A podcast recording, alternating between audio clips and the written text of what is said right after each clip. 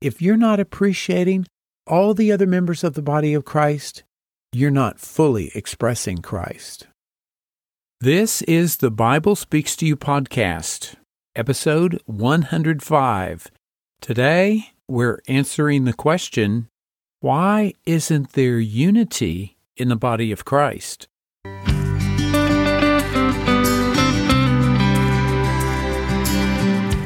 You're listening to the Bible Speaks to You podcast.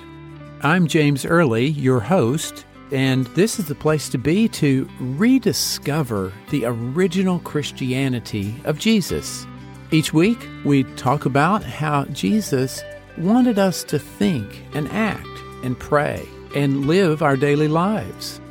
And we dig down into the mindset of Jesus to discover how we can think and act like he did. The goal is to experience more of Jesus' promise that the kingdom of heaven is at hand.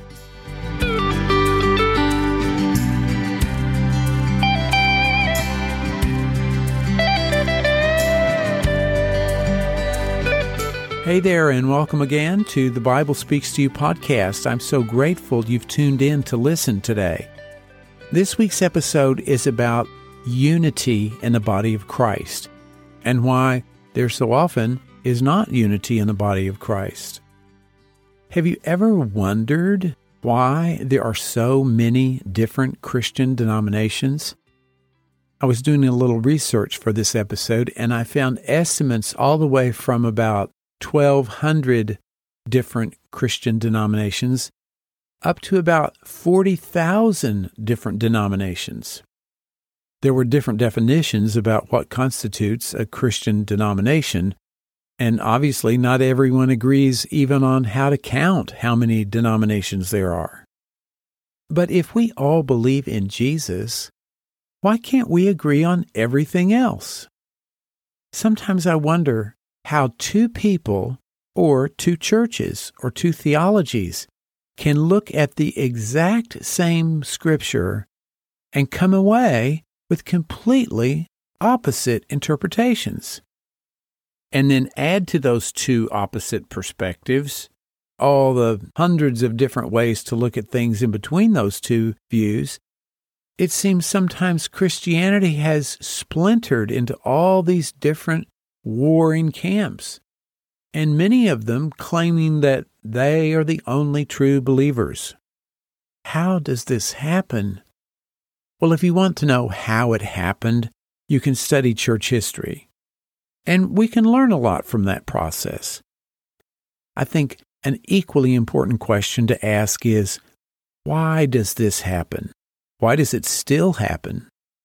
There are lots of reasons, and there's no way for me to cover everything, but one of the main ones is the conscious or unconscious mingling of the original teachings of Christ with the ways of the world, or trying to explain or make sense of things and coming up with man made, man contrived doctrines to explain things.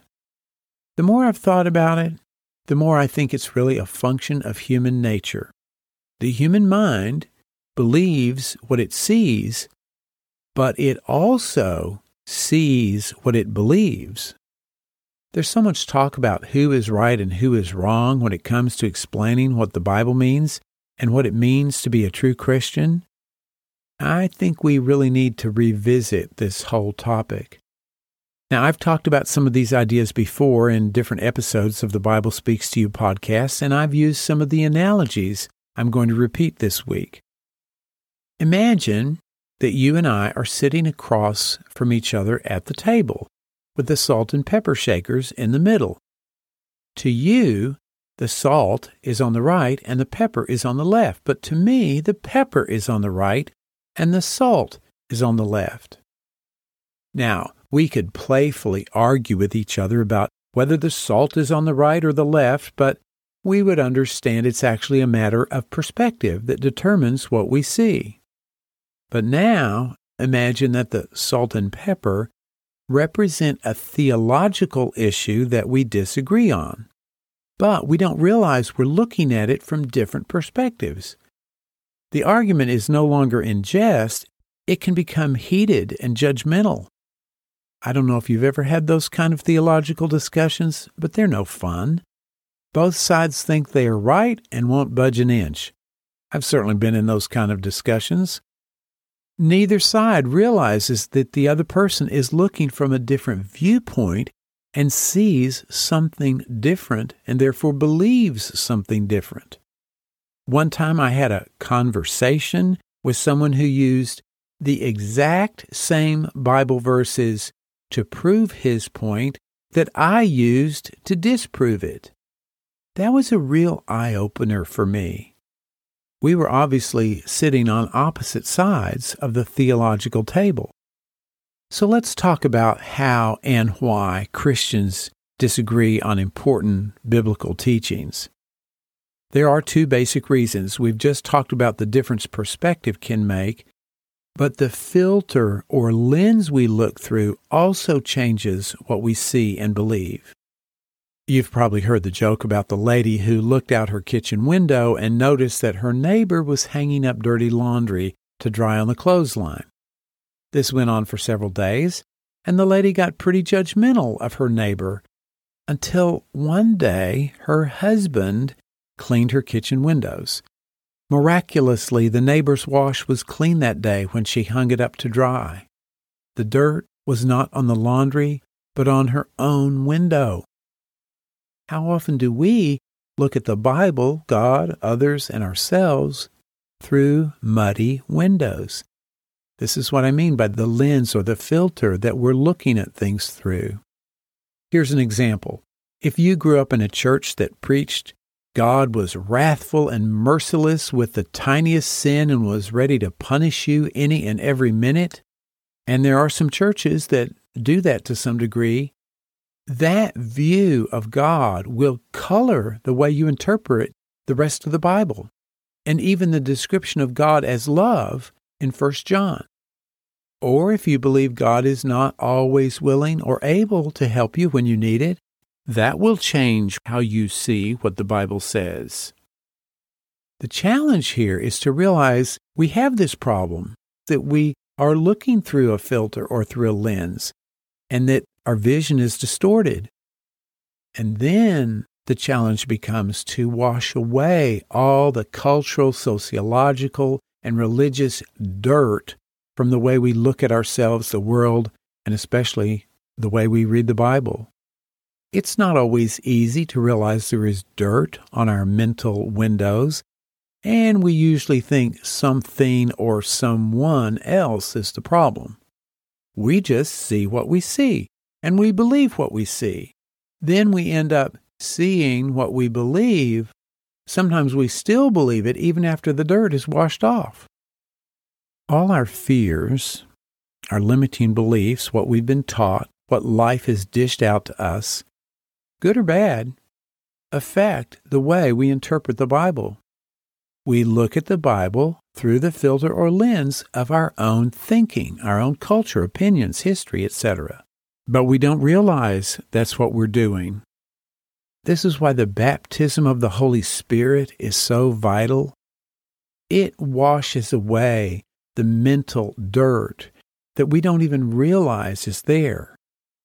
The other main reason that I've already mentioned that we disagree on what the Bible says is that we're looking at it as a whole and even specific verses or stories from different perspectives. Here's another metaphor that might help explain this a little better. Let's say you have six iPhones and strap them to your body one on your head, one on the shoulders, one at your waist, one on a knee, one on a foot, and one on your back. If you turn on the video camera on each phone and walk down the street, what happens? Even though your body is doing one thing, there's only one event taking place. Each video from the six cameras will show something different, especially the one facing backwards. If you come to a cat, in the video taken from the camera on your foot, it will look like a monster. But in the others, it won't be so intimidating if you go up to a waist high wall. The cameras on the feet and the knees won't see anything but the wall. The video taken at waist level may just be able to see something over the top. The videos from the shoulder and head will see a wider and more expansive view, and the one from your back won't even see the wall. And yet, your body is in the exact same place. This reminds me of something Paul says in his letters to the Christians in Rome and Corinth, and I recommend you read these two chapters, Romans 12 and 1 Corinthians 12. Paul addresses the simple fact that everyone in the church has a different place and function. He metaphorically describes the church as the body of Christ. Just as each part of the human body has a different place and function that coordinates and contributes to the whole, so in the body of Christ, all believers have a unique place and function that no one else can fill, different gifts, talents, and abilities. Paul encourages all of us to work together in harmony and appreciate how all the different parts and gifts work together as a whole. Just as a cat may appear as a monster at foot level, so a challenge may appear to some in the body of Christ as a terrible demon that's about to devour everything that's good. But to others, the same problem is just an opportunity to express love. Just as the feet and knee videos can't see over a high wall, some members in the body of Christ may say, Well, we're just not meant to understand these things. Similar to the videos taken at shoulder and head height, which show what's beyond the wall, other Christians may have a more expansive sense of what's going on. And as the video from the back doesn't even see the wall, some Christians just don't see something as an issue or they're not even aware of the situation. Perhaps some of our theological differences are not so much in disagreement with each other as they are differences of perspective in looking at the same thing. Which of those six videos is correct? Whose theology is correct? We usually think someone else's theology is correct if they agree with us. I used to get all up in arms when I found someone I disagreed with theologically. I was a nitpicker. I knew the salt was on the right and the pepper on the left. End of story. No discussion necessary. Well, except to try to prove I was right and someone else was wrong. Funny thing was, that never went too well. But as I have matured in Christ, I have come to love all members of the body of believers, even if I radically disagree with some of their theology. I can still appreciate that they are part of the whole and I am grateful for them. Maybe you're in a church that is the very right hand of the body of Christ. That doesn't mean everyone else has to be just like you. But isn't that how many Christians think? They know they are sincere Christians and falsely assume everyone must be just like them in order to be Christian. They have defined Christian as being the right hand. They even have their suspicions about Christians in the left hand of the body of Christ and sort of say to themselves, they have everything backwards. And too bad for the Christians in the left foot of the body of Christ. The right hand Christians think they have to convert the left foot Christians to be just like them. But the body of Christ is not and cannot be a giant right hand or a giant left foot. There are many members or parts, and each has a unique place, perspective, and function. Each has something different to offer to the whole that no one else can. Paul really explores this analogy of the body of Christ in 1 Corinthians 12. I'm going to read verses 17 through 19. If the whole body were an eye, where would be the hearing? If the whole were hearing, where would be the smelling? But now God sets the members, each one of them, in the body just as He pleased. And if they were all one member, where would the body be? If everyone is in the right hand of the body of Christ, there's just a giant hand and there's no body. A hand all by itself can't do what the body as a whole can do. What if all those who believe in Christ could appreciate everyone else who believes in Christ? We need to appreciate what everyone else is bringing to the table. Instead of arguing over whether the hand or the foot, the knee or the elbow is right, we need to rejoice in the wholeness and unity of our faith in Christ.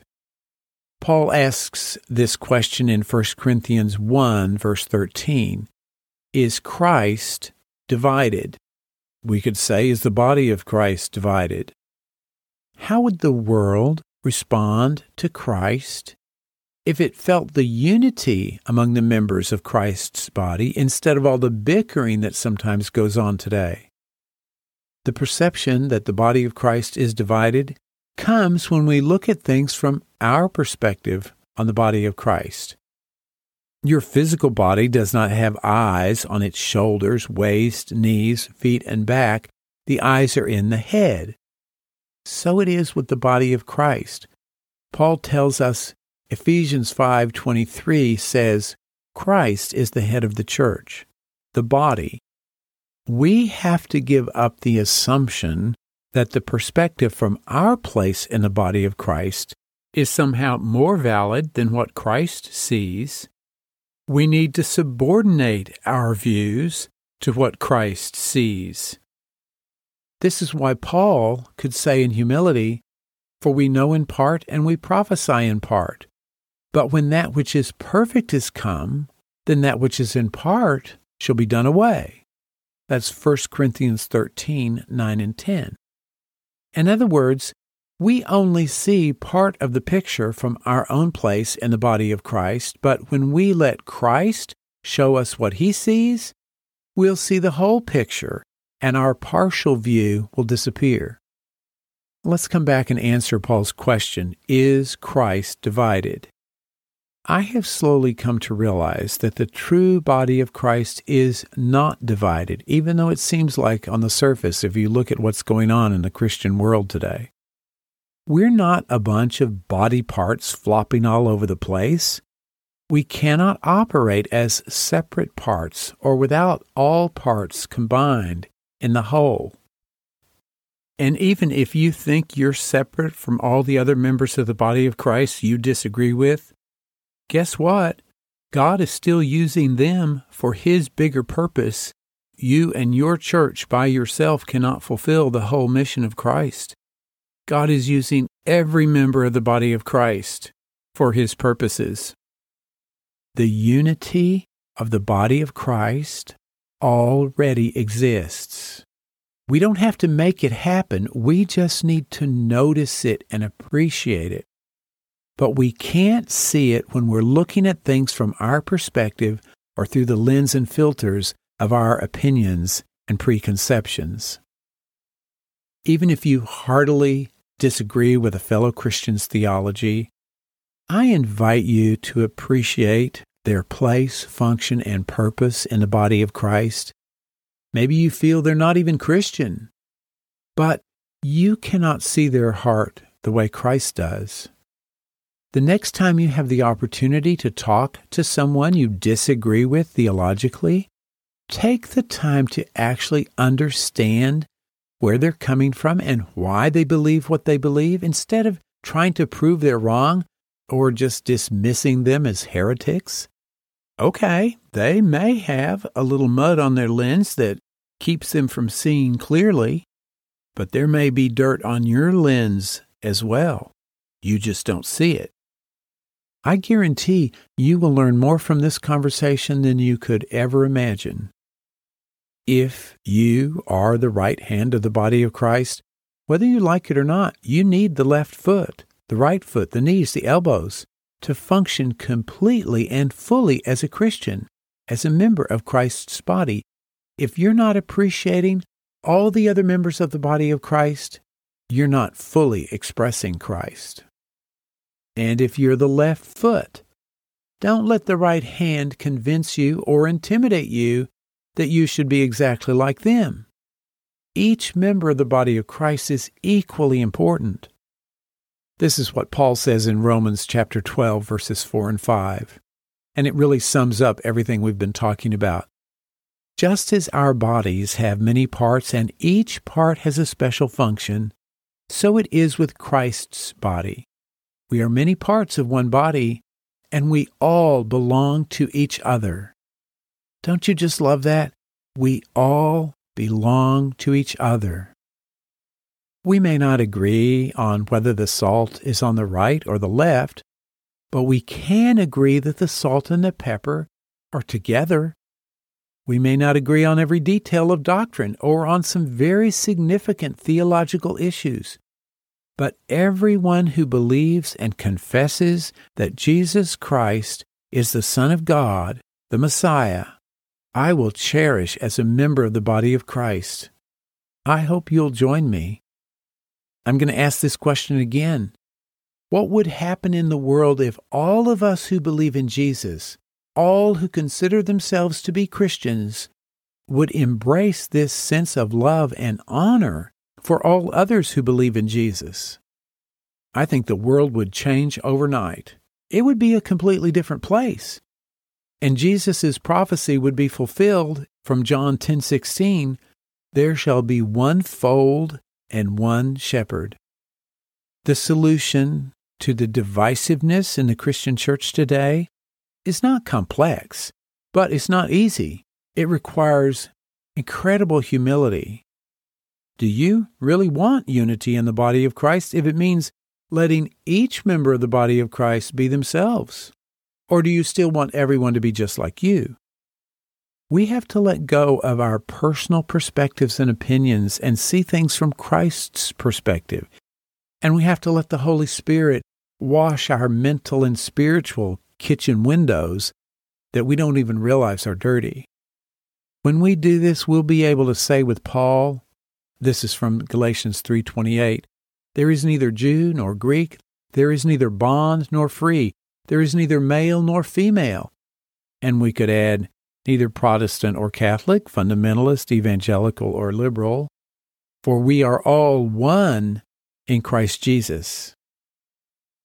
Thank you so much for listening today. I appreciate you being here. If you know someone who would appreciate this message, please share it with them. And if this is your first time listening to the Bible Speaks to You podcast, a special welcome. I encourage you to subscribe. Go to the website, thebiblespeakstoyou.com, and just click on the subscribe tab on the menu bar. Fill out your name and email, and you're all set. And if you have any questions or comments about today's episode, I would love to hear from you. Go to the website and just click on the contact tab there in the menu bar, and I'll be in touch. I really look forward to hearing from you.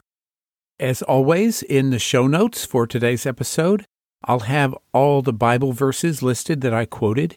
And you may have noticed recently, I've been basically transcribing the podcast so you can either read it or listen to it. It's not exactly word for word, but it's pretty close. And you can find today's episode show notes at thebiblespeakstoyou.com forward slash 105. This is episode 105. I get asked sometimes, Hey James, I love the Bible Speaks to You podcast. How can I be supportive of what you're doing? Well, the best way to be supportive is to take the ideas that you hear and put them into practice in your own life, engage with them. Another way to be supportive is to share the podcast with someone. Or you can make a contribution to help cover the monthly and weekly production costs of the podcast. If you're so inclined, go to the website, thebiblespeakstoyou.com. All the way at the bottom, in the footer, you'll see a PayPal donate button. I want to thank you for all the many ways that you support this podcast. I deeply, deeply appreciate it. Well, that's pretty much it for this week. Thank you again for listening. I'm James Early with the Bible Speaks to You podcast. Have a great week. Take care. We'll see you next time. God bless.